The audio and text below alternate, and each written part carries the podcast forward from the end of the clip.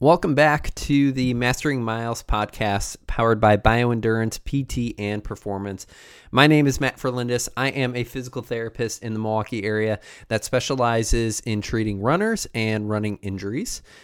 Today's episode is all about returning to running after an injury. Um, we are going to be chatting with Luke Menges and Rob Meilbeck of Expedition Performance and they are going to be having a conversation with me all about the process of returning to running after an injury. We are going to talk about um, criteria runners need to meet before they can start running, as well as what that process looks like. And it's important to say this is a very generalized approach, and every injury is different. Everyone is different, so please seek medical care um, and assistance from a physical therapist, doctor, if you are going through this yourself. But the goal is to really um, make everyone aware of some of the things that we look at as healthcare providers and PTs that work with runners.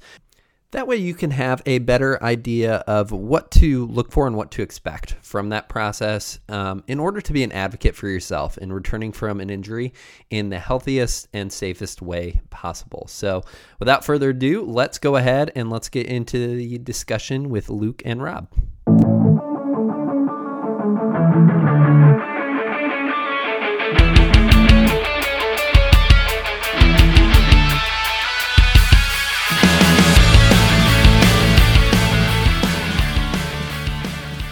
What's up, everybody? We are chatting return to running after an injury today. Um, this is a super important topic, especially for runners that are returning from an injury.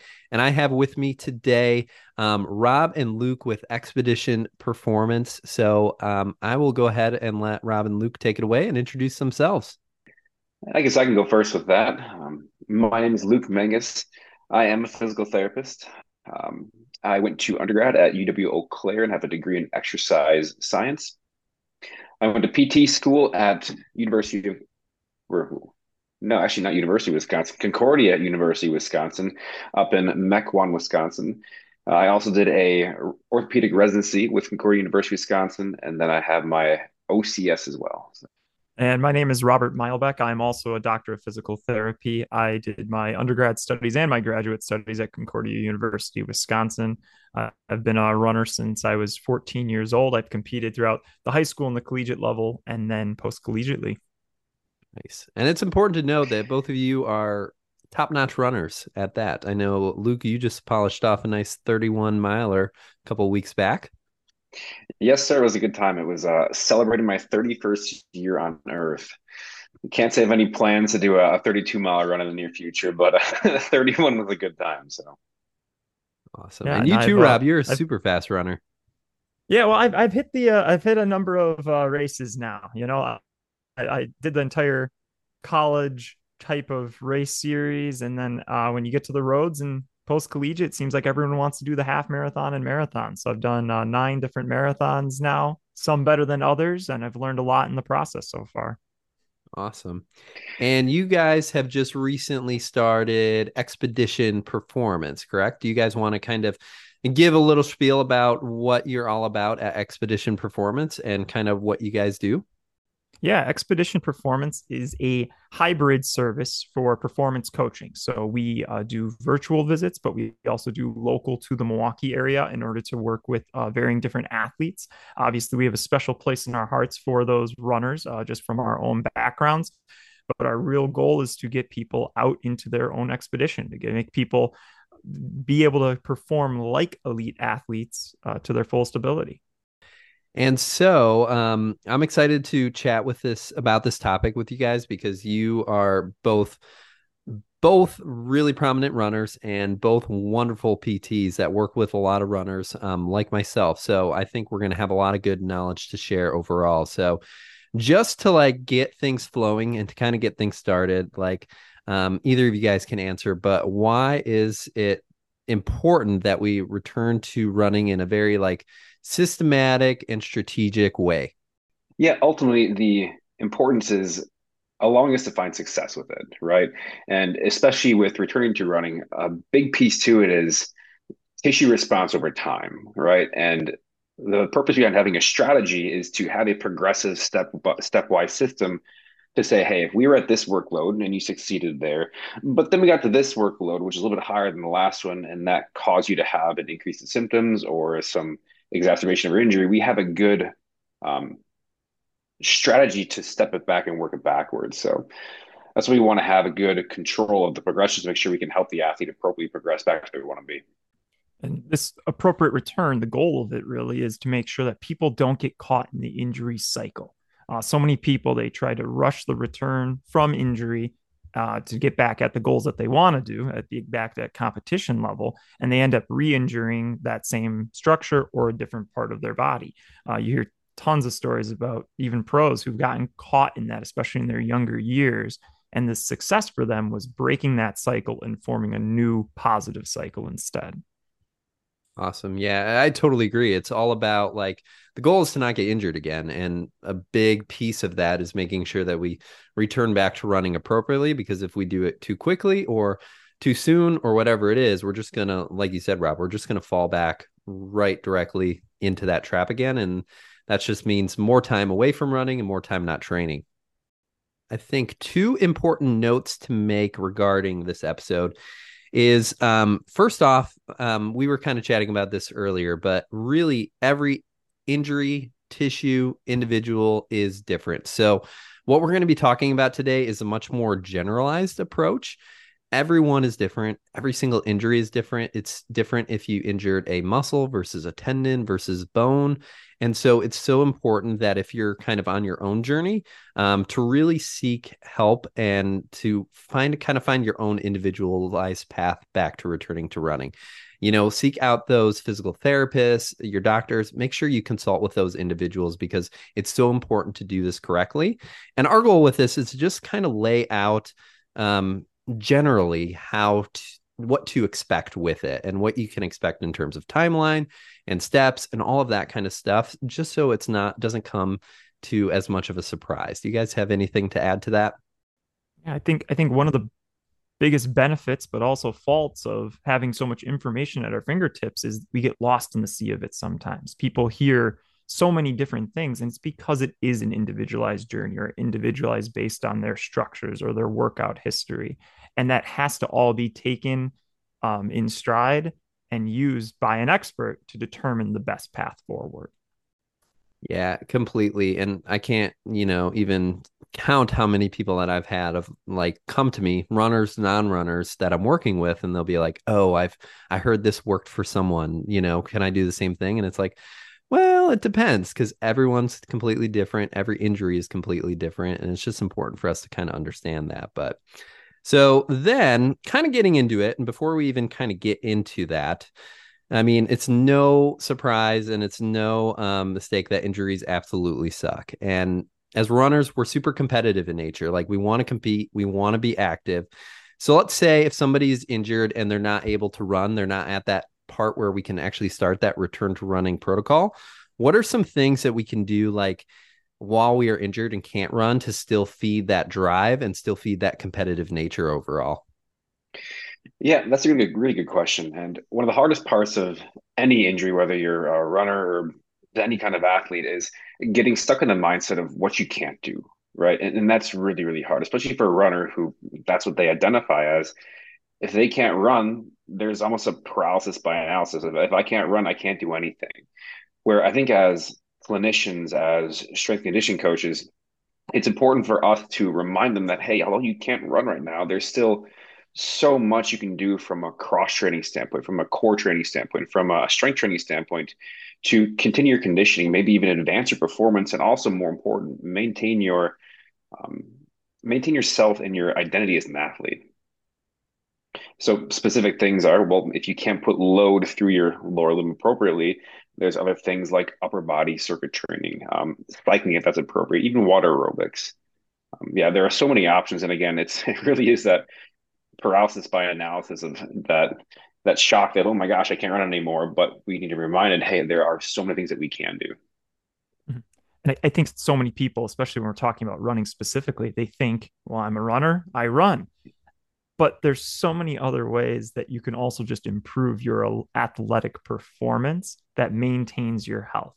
And this is just a bit of advice whether it's by injury that you're taken out of out of season or whether because it's out of season time, it's time to recover. It doesn't mean you got to be a couch potato. You can always go do other things, but it's good to vary that load for long term health as well. Yeah. And like even just building a foundation of for getting back to running, just because you can't tolerate that run. But a lot of times you can do a lot of lower leg strengthening, core work, all of those things that are going to help prepare that foundation to get back to running and and that's a huge part of that rehab process too is is working on the exercises and working on um, those weak points that maybe were a key reason why the injury happened in the first place and that's a great time to work on those to be able to come back stronger I've also found it helpful during especially the downtime process to really put an appropriate context around what that cross training, what that that downtime training is.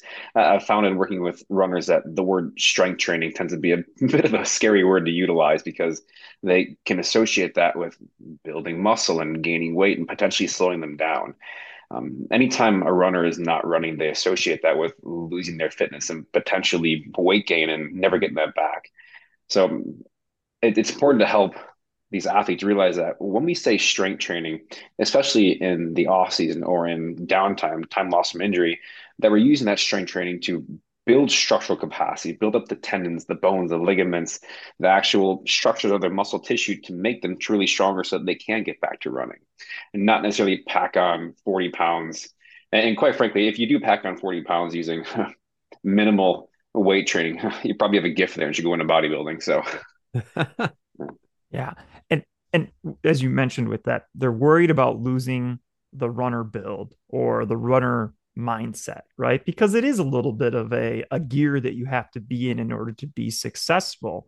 And that's that that loss of identity when people are injured. They're so worried that they're going to lose a part of themselves by not having that. And it's so important to be able to maintain a positive relationship with running as a sport. Running naturally endurance sports, a lot of times they end up being quite solo endeavors. Uh, but if you find a good team or a training group or a club, you can give back, you can volunteer, you can help others with what they're trying to accomplish for their goals. And that can be very positive in terms of the healing experience on a personal level which then when you do get back to full health you're ready to go. You're you're chomping at the bit because you feel so energized from the positive atmosphere around the sport again yeah i mean there's so many ways to continue to stay involved and continue to have that competitive mindset. So those are all great points and hopefully you know if someone's listening and they're just going through that process it's hard. I mean i feel like all three of us have probably been in that phase where oh, we probably can't run and it's just it's horrible. It's it sucks but hopefully there's and we know that there's ways that you can still you know improve and um, interact and have that full community aspect of it as well so that's great um, all right, let's get into kind of the nitty gritty of it here. So, when we're talking about the criteria of being able to actually start the process of returning to running, I feel like PTs in general, um, us as a group generalized, like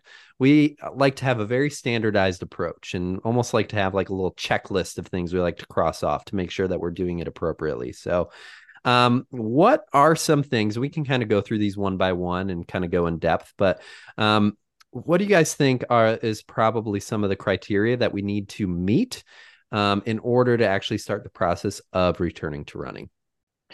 Yeah, good question. I, I think as we talked about this before, probably the first thing to state is if you are working with a current medical team, whether it's a physical therapist or physician, if there is a true injury going on, even a, a post-surgical type situation, that we do need to respect certain timelines prior to even going through our criteria-based items too. It's one of those situations where, um, yes, we can go as fast as the criteria, but ultimately time is our speed limit. Um, beyond that, um, general criteria, number one is pain is controlled, right? Um, I think a hard part for a lot of athletes, even patients, whether they're runners or not, is understanding what is an appropriate pain level to run through and or to operate through which it's helpful to give them some guidelines and when i'm in the clinic i'll typically give individuals pain rules to work through. Typically, uh, one to two out of 10 is appropriate place to be, whether it's during exercise or or after. Um, I'll often be acceptable of going up to a three or four out of 10 in the 24 to 48 hours after, as long as that subsides an appropriate amount of time. Uh, otherwise, if we're going up to that five, six, seven out of 10 pain, likely a situation where either should stop running completely or really consider backing things off. And pain can be such a challenging metric to go off of, though. Pain, it, we've we've talked about this before, Luke, where it's not pain as a single sign, but it's the pain experience. Pain is influenced by how we are feeling day to day by our emotions it's influenced by mm-hmm. our stress levels it's influenced by actually how much damage is local to an area and part of that is pain is a guide, but guides are meant to be looked at across the entire spectrum. It's not a single point, ooh, it hurts right at that moment, but how does it feel throughout the entire time? And are we seeing a positive trend? If we are seeing multiple days in a row of pain being low, that's a very good sign. If we're seeing multiple days in a row of high, well, then it probably indicates that more damage is present and we have to be more cautious instead.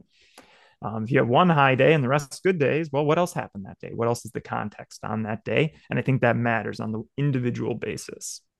Let's say we're to that point. It can be really helpful to have a, a coach or a therapist to work with because you get that objective eye to look at your situation, help you understand what's going on. Mm-hmm.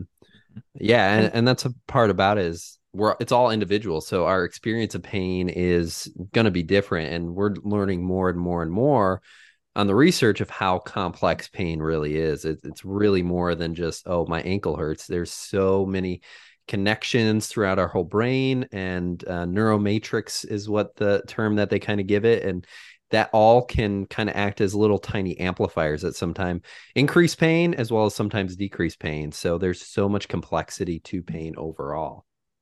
Mm-hmm. It's it's very subjective, right? So then we have timeline that's pretty cut and dry. We know how many days it was since injury, but it depends on what's happening there. And then we have pain, which is a very subjective experience, which we can have to interpret, but it can be difficult to only go by us sometimes. And so then each of us, I know we go off of objective measures then, right? We want to make sure that we are looking at numerical data that allows us to interpret how someone's doing.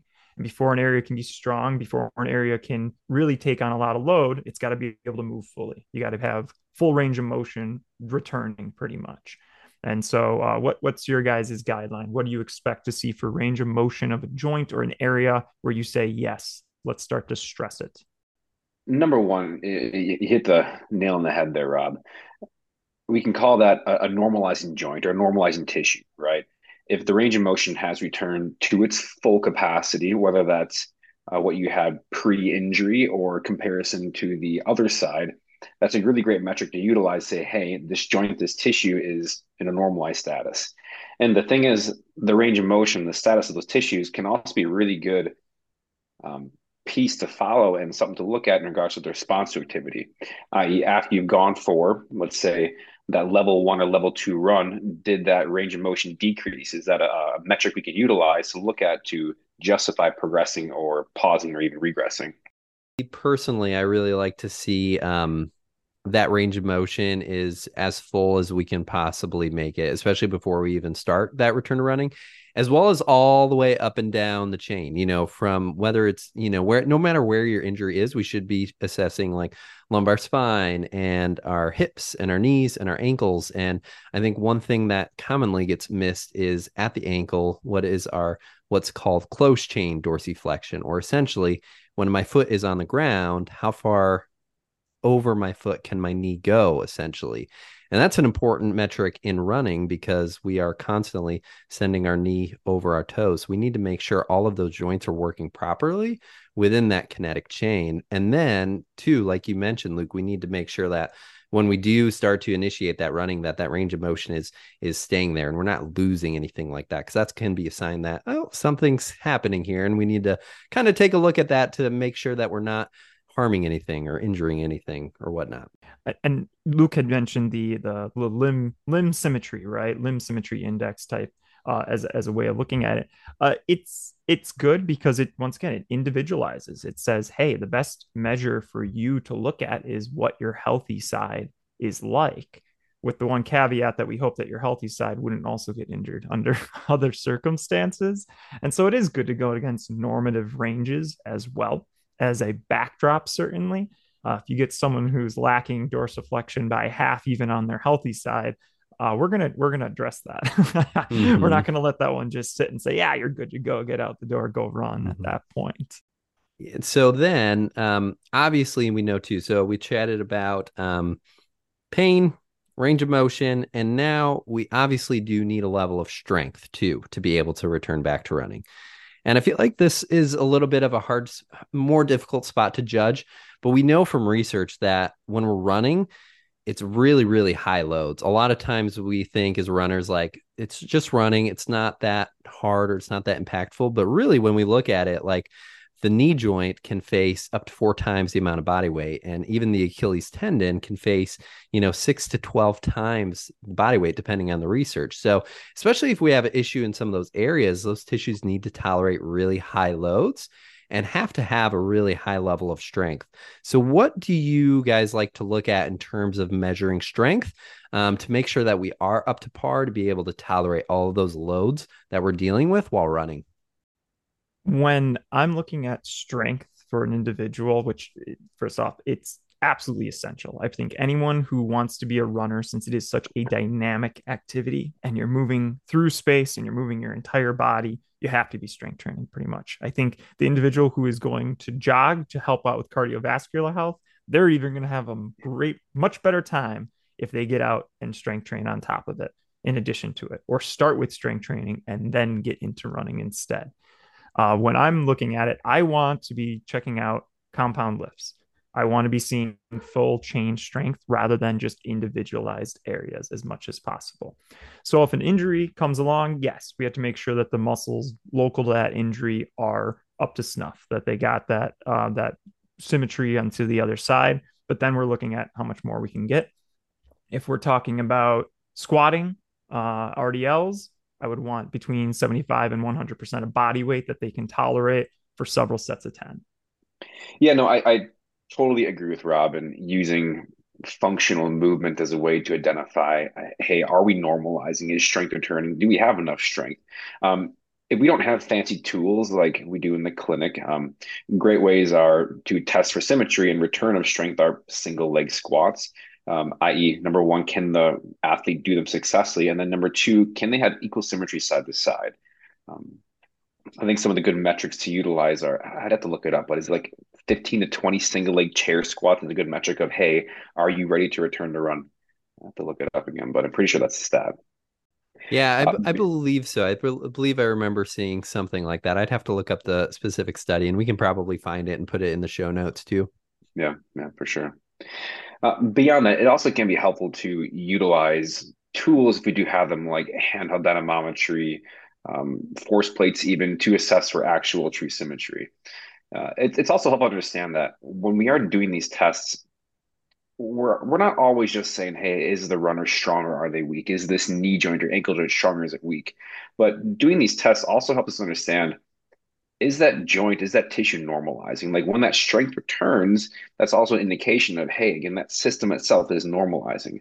Because we know that loss of strength isn't necessarily just a muscle getting weak, but especially in the case of injury and pain, there's also a significant amount of neural inhibition going on. So again, as we see that strength, quote unquote, returning, it's also telling us as clinicians, hey, their system is normalizing. We can start to stress that system.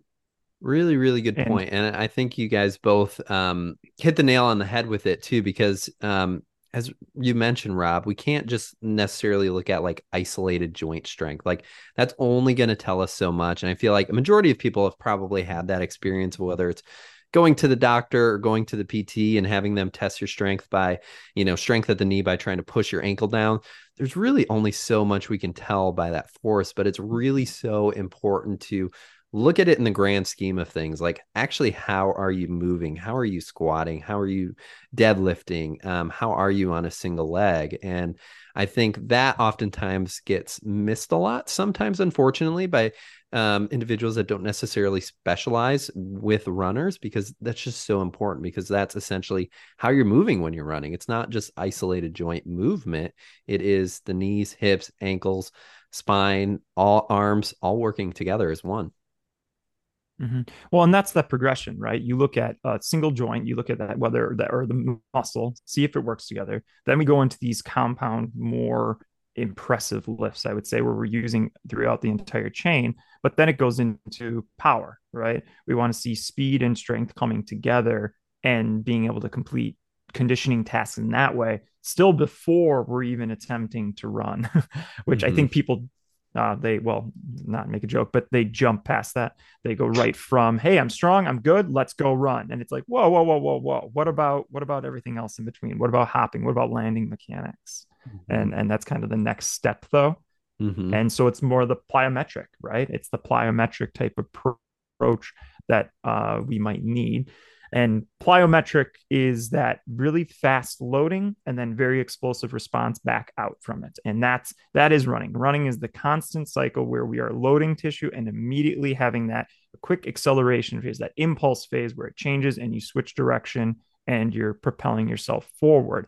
And if you can't handle that comfortably or strong or with maintained form 10 times in a controlled setting, there's no way that you're going to be able to handle that on uneven concrete, asphalt, curbs, grass, whatever terrain you might be returning to. One thing I really like to preach to a lot of my runners is the fact that running is jumping. Um, as runners, we think, you know, when we think about jumping, we think of, you know, Michael Jordan throwing it down in the basketball court, slam dunking. And yeah, that is a form of jumping. But then if you really take a look at a picture of any runner running, there's usually a point where no feet are on the ground. And so that is essentially the definition of jumping. You are essentially jumping and landing from one foot to another. And that adds, and that's kind of where a significant amount of that loading comes from. It's just that impact force.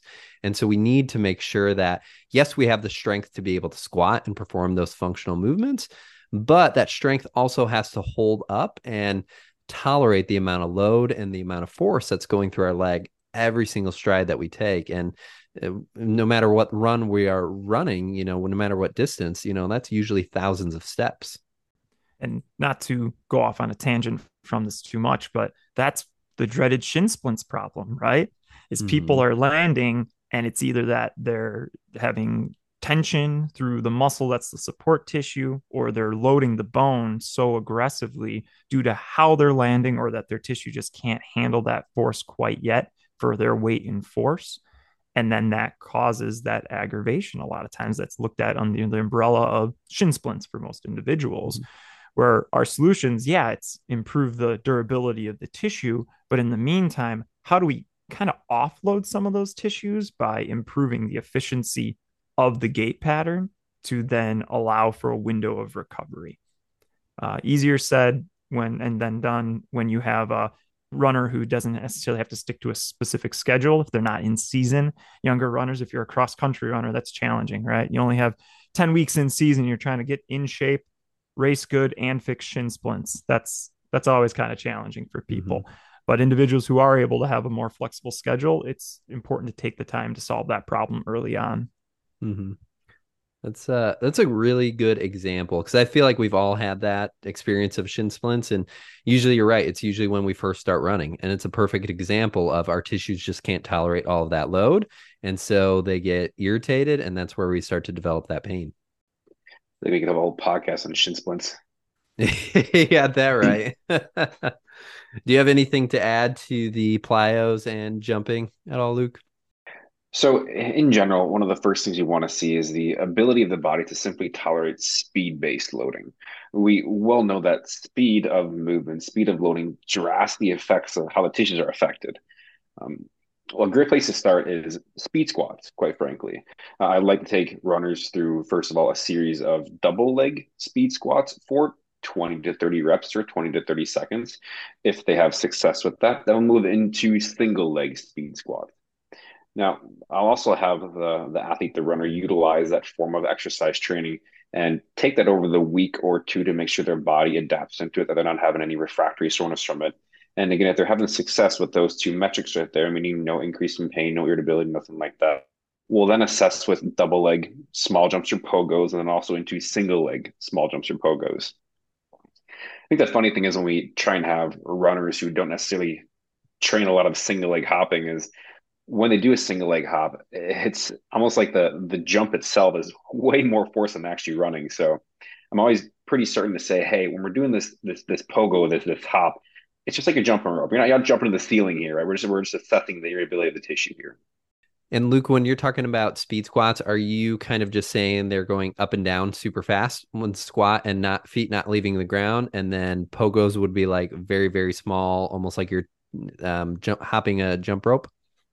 Absolutely correct. Cool. If you do have success again with those single leg pogos, that is a good metric to say, hey, we're okay to transition into the running program itself.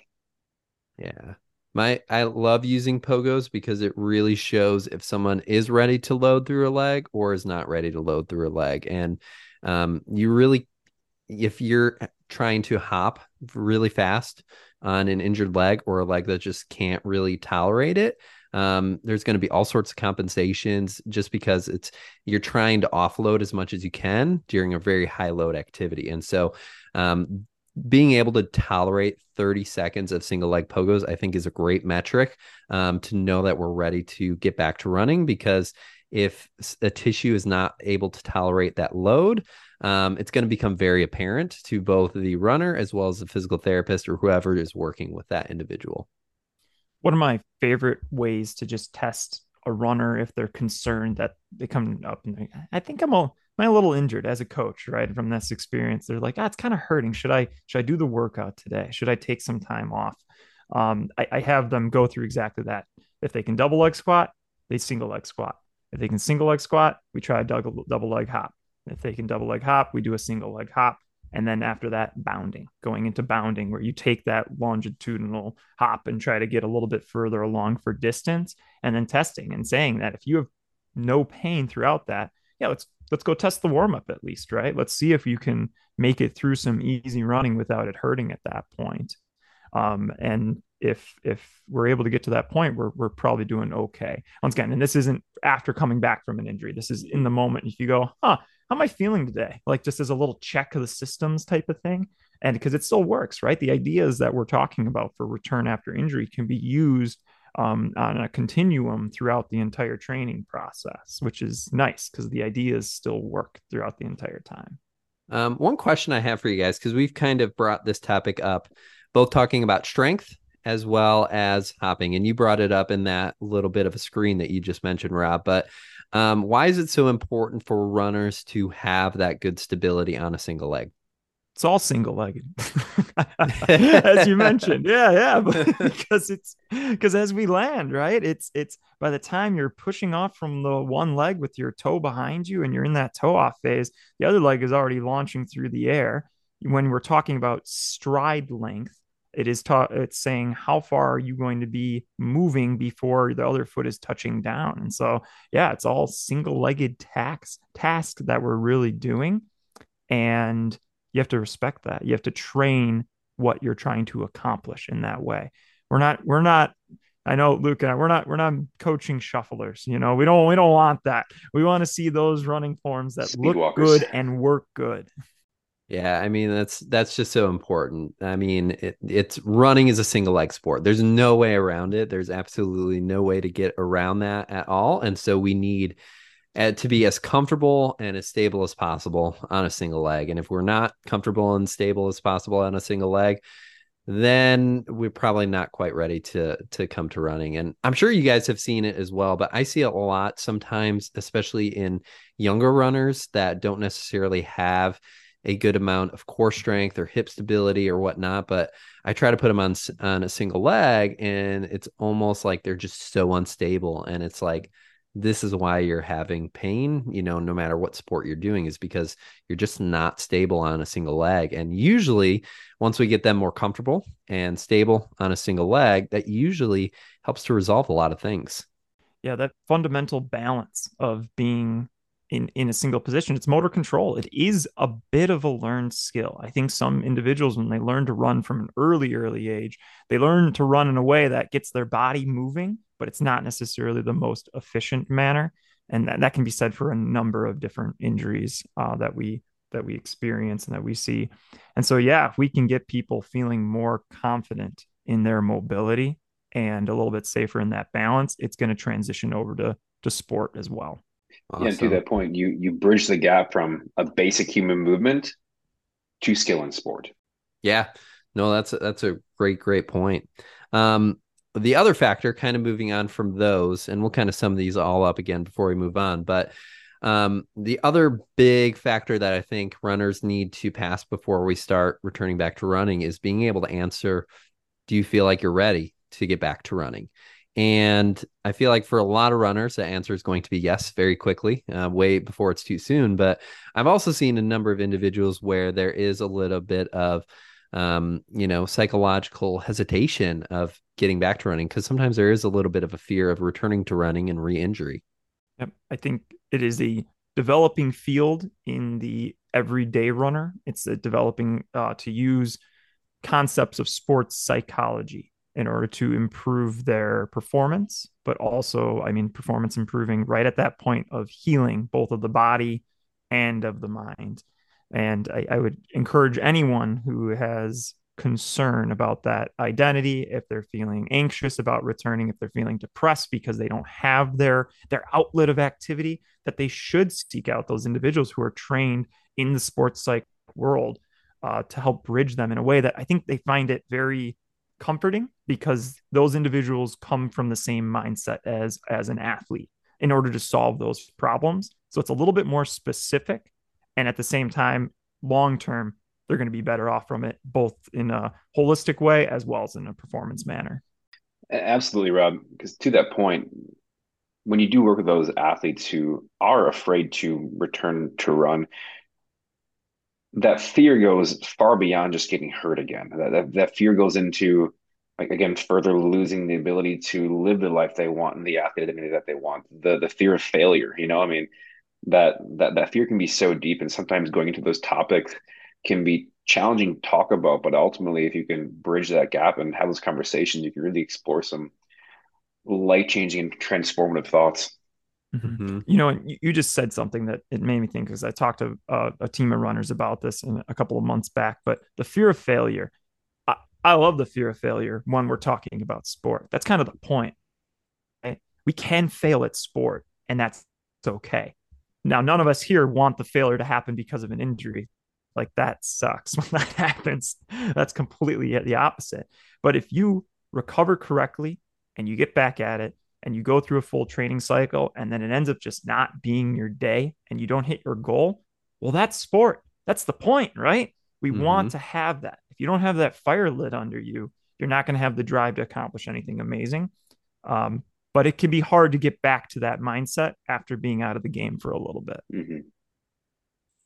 Yeah, all, all great points. And it, it's important to note that, you know, as PTs, we're not necessarily trained in psychology or whatnot. You know, it's not in our scope of practice, but as PTs, we're all trained to identify some of those issues. And um, I've had a number of people that I've referred or suggested to see a psychologist or someone just to chat with. And all of them have had really good experiences because sometimes you just have to talk to someone about that and talk with someone that has really good expertise in that area um, to make sure that n- not only your body is healthy getting back, but also the mind is really healthy getting back too.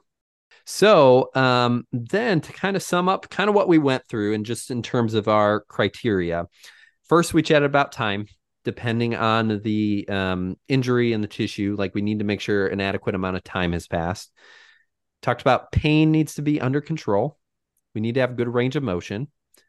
We need to have really good strength, um, both isolated as well as functional, with like single leg tasks. Um, we need to be able to tolerate jumping, plyometrics, pogos, both again, double leg and single leg, since running is such a single leg sport, as well as just psychologically, we need to feel ready. I feel like that's a pretty solid list of good criteria that I often go through with runners to make sure that we are um, pretty set and pretty ready to get back to running.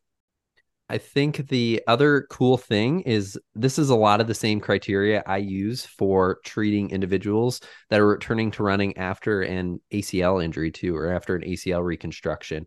Just because, like, when in those individuals that have an ACL reconstruction, the leg and everything is is so weakened by that surgery and is literally building up that leg and that body. And so these are the same exact criteria I use to make sure that those individuals can tolerate that return to to running and that return to force. And I think that makes these um, characteristics pretty credible because they've been backed by a lot of research in the ACL world.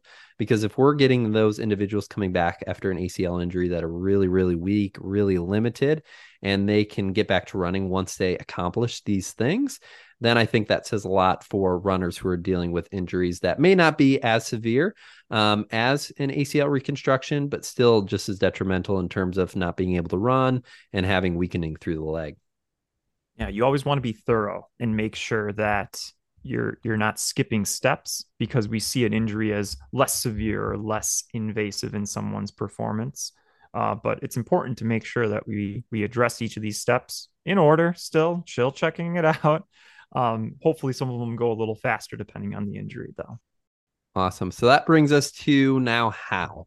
We talked about what we have to do to be able to get back to running, but how can we safely return to running? And I know that's a really loaded question. We'll kind of get into the nuts and bolts of it, but what would you guys say is an important way for us to safely start that process of returning to running? I guess even before starting the process of returning to running is helping the runner understand the context of the goal here. As a runner, everyone wants to run fast and gain more fitness. But in this situation, the purpose of a return to run program is not yet to gain fitness, it's to gain structural capacity and return the ability to handle the forces of running. Something I like to say to clients, runners, patients is no one ever injured along while running. Well, I mean, someone probably injured along while running along the way. It happens, but the, the vast majority injure soft tissues while running. So that being said, as we're building this program here, yes, it's going to be slow. Yes, it's going to be boring, but it's so, so important that we go at a slow, deliberate, strategic rate to allow your tissues a chance to adapt and strengthen and handle and tolerate the forces of loading needed to run. So you're saying essentially that um, we're not necessarily returning back to performance right away, but we're returning to running so we can build the structures to tolerate that. Correct, correct. And like what I was going to say, if if it's boring rehab, it's good rehab. Especially in especially in this case of the turnaround. One of the uh, one of the the phrases that I always hear one of my mentors in the clinic say, so I had to had to get that one there. that's a that's a good one but unfortunately for a lot of runners they're like can you just like let me go and just run and it's like no not quite yet i'd love to but if i did you wouldn't like me for that it, it's that band-aid that has to get ripped off especially like after a surgery that oh return to sport is how many months out and the you know the the, the individual might go wait what uh, what was that? And it's like, yes, there's a lot of activity that can be done progressively. But when we talk about sport, there is a that is a that is a whole other animal that we have to build to, we have to build to gradually. Yeah. And, and to and to that point, the process individualized. Like for some runners, and depending on the context of their injury, we may need to go a lot slower. Case in the case in point of a, a tendinopathy or a bone stress injury. But in the case of a, a tweak or a a little irritation of tissues, we can go a little bit faster. So it really is an independent process where, again, we, will say it over and over again. It, it, can be really helpful to have a practitioner, a clinician, a guide to help you along this process to be objective about it. Yeah. All right. So based off what you guys are saying, we can't just expect to just start running super fast right off the bat. So, um, how do we how do we start then? Like, what does that slow process look like overall? Walking there it is. Uh, we alluding to it eventually, Matt. But yeah, I'm a huge fan of using walking and actually fitness walking as a way to bridge that gap from that plyometric phase and into the running phase. It's it's a great way to build the tissue capacity as well as get the body used to those that, that cycle of repetitions of hitting the ground in today's like age two there's so much talk about more like zone two training too and so i think walking and like you said luke like more fitness walking fast walking is also a great way possibly while somebody is injured and can't run to still maintain a high level of aerobic capacity. Like i've heard um, numerous stories about professional runners like you know, low two hour marathoners that are running nine minutes easy pace at a very, very slow pace. So if they're running at nine minute pace, for a lot of us, that's going to equal a very, very fast walk. So there's still a good like aerobic benefit that we can have by doing fast aerobic walking. And let alone when we are walking a little bit more fast, we are exposing our bones and our tissues to a little bit more load as we go through. 100% the one of the earliest patients I worked with, he actually was an ultra runner, and at that point, I was pretty early in my running career too, which is a, a kind of funny backstory. In, in my own athletic career, I really never intended to start running. I always ran for an extras every now and then, but then I met Rob, and I started living with Rob for a while when we were in PT school, and eventually the the the speed got faster and faster, the miles got longer and longer, and now here we are running marathons. So thanks for that one. So you're welcome. But You're welcome. yeah, but but going back to that story of the patient, he taught me more about running and, and returning to running in that process than I taught him during that rehab process. I mean, yes, it helped him through the initial phase of postoperative understanding, all that sort of jazz. But once the, the return to run came, he crushed it. And again, one of the things he did that was amazing that I didn't even see coming was he slowly and deliberately built up his walking program his physician told him that you, he couldn't run for six months, and he accepted that. But what he did do was once he could walk, he just started gradually increasing his walking distance until one day he came back after like a one month break in PT. He's like, Yeah, I walked three hours yesterday. I'm like, What? You kidding me? And it was shocking to me as a new clinician, but when I realized, you know, what he was doing, he was just gradually and slowly building up his tolerance and his conditioning, listening to his body along the way. And he was basically walking marathon distances, which was awesome.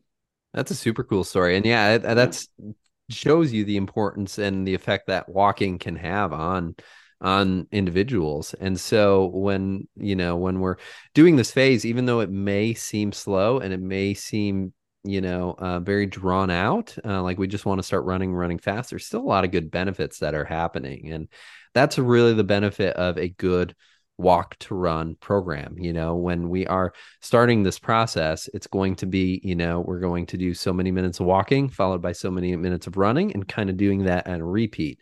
And then eventually we're going to progress shorter intervals of walking longer intervals of running and it just slowly helps to introduce that load and that aerobic capacity and all of those things in a very structured systematic and um, safe way for the body and the tissues to all tolerate the um there's a few programs i know you guys have a program through um, expedition performance but one of the ones i use a lot is the the ohio state university return to run protocol and if people just even google that you can kind of see what it looks like but it's literally starting four minutes of walking one minute running and i believe doing it five times and then progressing that to three minutes of walking two minutes running and just slowly progressing there. And I've seen really good results of people taking that slow process and really building all of those adaptations with it. Did you guys kind of look at some of those things when you kind of designed your own return to running program too? Oh, 100%. Um, one of the things we wanted to do with creating our own document was also giving guidelines for advancement, i.e., putting those pain rules we talked about earlier in the this episode in the podcast, putting it on paper for clients, any individual who wants the program to follow that to help them guide their advancement journey. Um, we also put some strength training items in that program too, as well as mobility drills to again further help the success of their turn to run. I think it's pretty natural in our type of backgrounds that we want to not just tell people what to do, but also help them learn why they're doing it.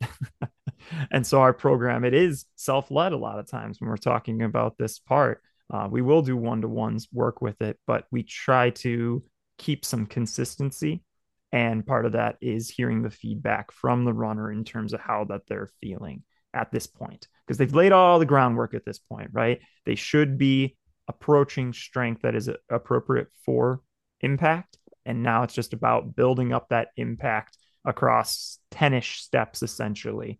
Uh, that can take several weeks to get done. Uh, probably on the fast side, a couple of weeks. On the slower side, probably a month or so uh, to make sure that someone's healthy and returning. And in the grand scheme of things, a month to get done an entire walk progression program, it's not too bad. It's not that much time that's cut out before getting back to foundational true running program. Mm-hmm.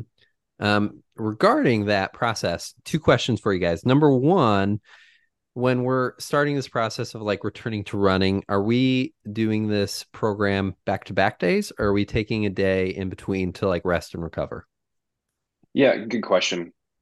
The preference um, when I'm working with clients or patients, or even in our own program, is to do them on non consecutive days. The rationale for that is to allow appropriate time for bony intended adaptation. Now, that doesn't mean on those off days you're doing nothing. Uh, of course, we're also encouraging the athlete runner to do cross training work, whether it's strength training, biking, swimming work, uh, anything they can do to continue advancing their fitness, strength, cardiovascular status, while also allowing the tissues they're working to deliver progress the chance to recover and adapt. Awesome. And then question number two is uh, what are kind of those like pain rules that you like to have for runners getting back to running? Like um you know how much pain is too much in that process? Is a certain amount of pain okay to deal with when when we're talking about that run process? What does that look like? Yeah absolutely. I can verbalize that right now. Um, we we also have this written out in our program, which I guess to that point is one of the free programs that we offer. So we can put the link to that, I guess, down in the description if you'd like with the uh, discount code or the, the free coupon code, anyways. But this the pain or soreness levels that we use uh, alludes to during or post session. So as a general guideline, if you can perform your workout, your step of the session with preferably under a two out of 10 level of pain, we can count that as a success, right? So good to keep going through your workout, good to count that as a check mark on your journey and to keep advancing. Now, if you're pushing into that three to five out of 10 pain, we can consider that a push or not a failure necessarily, but just indicates that, hey, you might need more time to adapt. So, not a check mark, but repeat that step at another time to again continue the advancement. Now, if you're bringing to a point where you're over a five out of 10, we can consider that an overload. In that situation, we may encourage the athlete to take an extra day off and possibly even go back one step to go back to a lower level to allow the tissues again the chance to adapt into it. Awesome. I like that program because it lays out really, really well of like, okay, this is okay. I can push into this a little bit, or like it lays a really good red light of like, mm, yeah. no, not going to do that. And kind of like we talked before, pain is very, very subjective. And depending on the injury, that may change a little bit too. So, like, one really, really good example is runners that are coming back after a bone stress injury or stress fracture, like, really. We want no pain at all. And even if there is mm-hmm. like one to two out of 10 pain, like that's a no go area. But like for a lot of tendon issues and muscle issues, going up to that five out of 10 pain is, is typically okay and has been supported in um, numerous research articles too.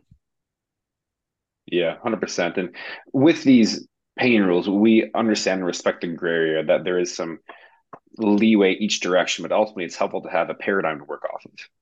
So then, like, let's say we get through this this process and um, usually the goal for these walk run programs, I feel like, is to get back to 30 minutes of continuous running. You know, that's a, a significant amount of time, significant amount of miles, significant amount of foot strikes to know that, hey, if I can run 30 minutes really solidly without aggravation of my injury, like I'm I'm pretty set. So now once we like hit that goal and hit that benchmark, how do we progress more from there? Because, you know, now we're going to want to start training back for races and we're going to want to get back into that performance versus just structural adaptation, as you talked about, Luke. So, what is that process for slowly progressing further back to that performance level? I guess I'll I'll start this off by saying, kidding. I'm, I'm going to defer to Rob. He's the uh, performance division of Expedition Performance. So go for it, Rob. I, I appreciate that. So I, I have had great success with uh, following along with the 10% rule. And the idea being that it's 10% more, um, and I'm going to put it as intensity per week uh, along with the plan that every uh, three to four weeks that you're taking a cutback week for recovery. I think that's kind of a tried and true method. My one caveat with it is that I don't look at only volume. I think a lot of people they end up looking at volume and they think that's total workload. And it's not though, right? If you're adding in any sort of speed, hills, weird impact, you're going on grass, like that's going to add or hills, I should say, like like uneven terrain, that's going to add other stresses and strain to the system. And I think it's really important to count that. And that's not exactly quantifiable. That's what's nice about volume is people look at mileage or kilometers and they go, "Hey, I can measure that directly." But someone who's got good sense of their own intensity or has a good system behind them should be looking at each of those different components. The other one that I know a lot of people like to go off of, and I think there's a number of different options though, is the acute to chronic workload ratio. And I, I feel like I've seen eight different versions of that. Do you have any personal favorites, Matt, that you like to go with? So um, there's, I feel like the acute to chronic workload ratio is like a decent number of like research articles behind it, but mm-hmm. I like it because, like you said, it takes it takes count of that intensity. So really, it's about um, your volume of minutes. So let's say you go for like a 30 minute run and base then you base it off of your RPE. So your rating of perceived exertion. So let's just say that was a nice easy run and you rated it at a 3 out of 10 intensity. You essentially multiply 30 minutes by 3 and that equals your workload in quotation marks of 90.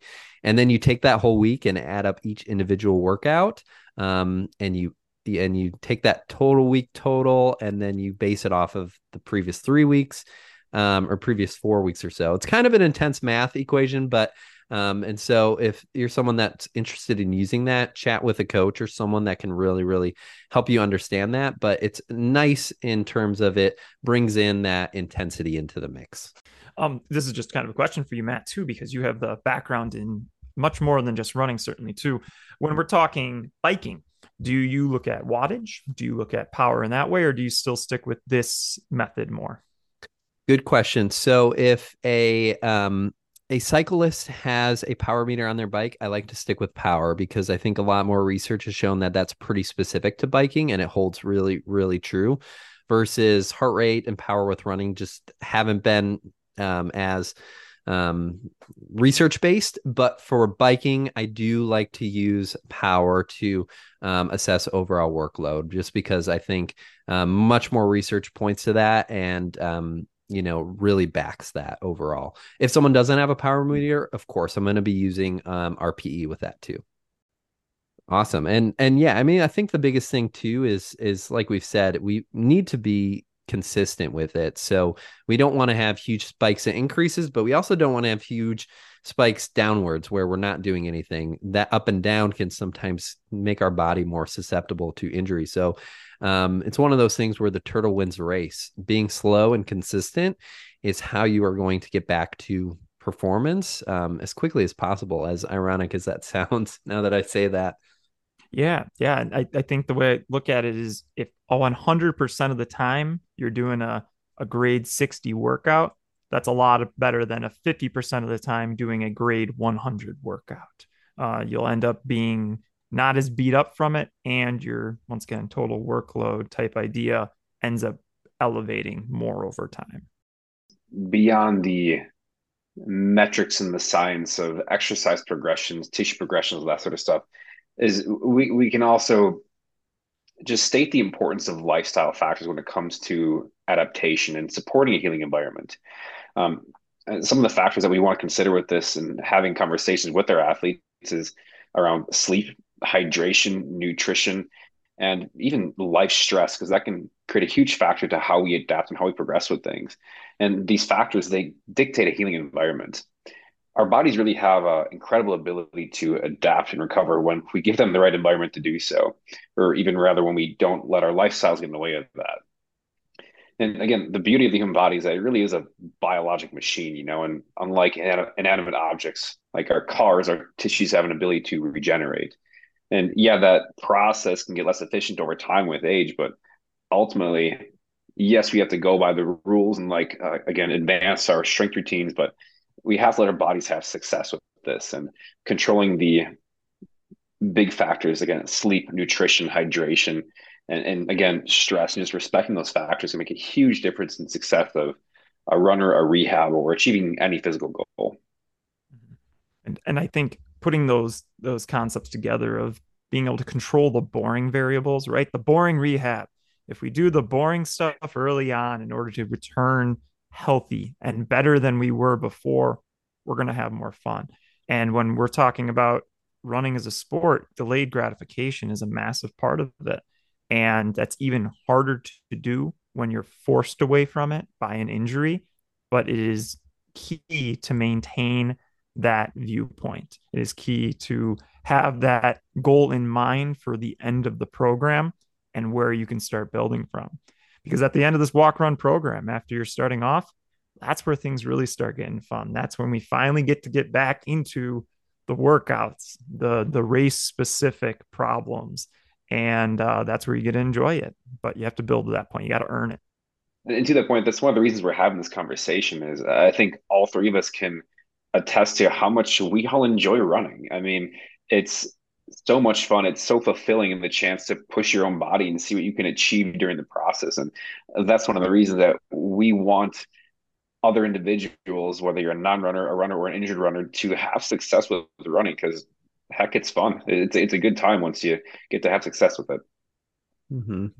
And I really hope this conversation helped people to, again, you know, number one, like understand all that goes into trying to return to running. Like it's our goal as as healthcare providers too to get you back as soon as possible, but we want to get you back in a very healthy manner and healthy way. So I hope it helps individuals to realize kind of the the criteria that we kind of go through um, to make sure people can get back to running safely, and then what that process looks like of really coming back to to running. And one thing I always like to tell people is to really take charge of your rehab and to take charge of your care. And if you feel like you know um, your providers aren't looking at all of those different things ask them about it and that's what this whole process is is like really educating people on what they should be looking for and what they should be um, being tested on before we get back out to running to really prevent any more injuries from happening. So it's really important for people to take accountability for the care that you're receiving and really take charge to make sure that you're getting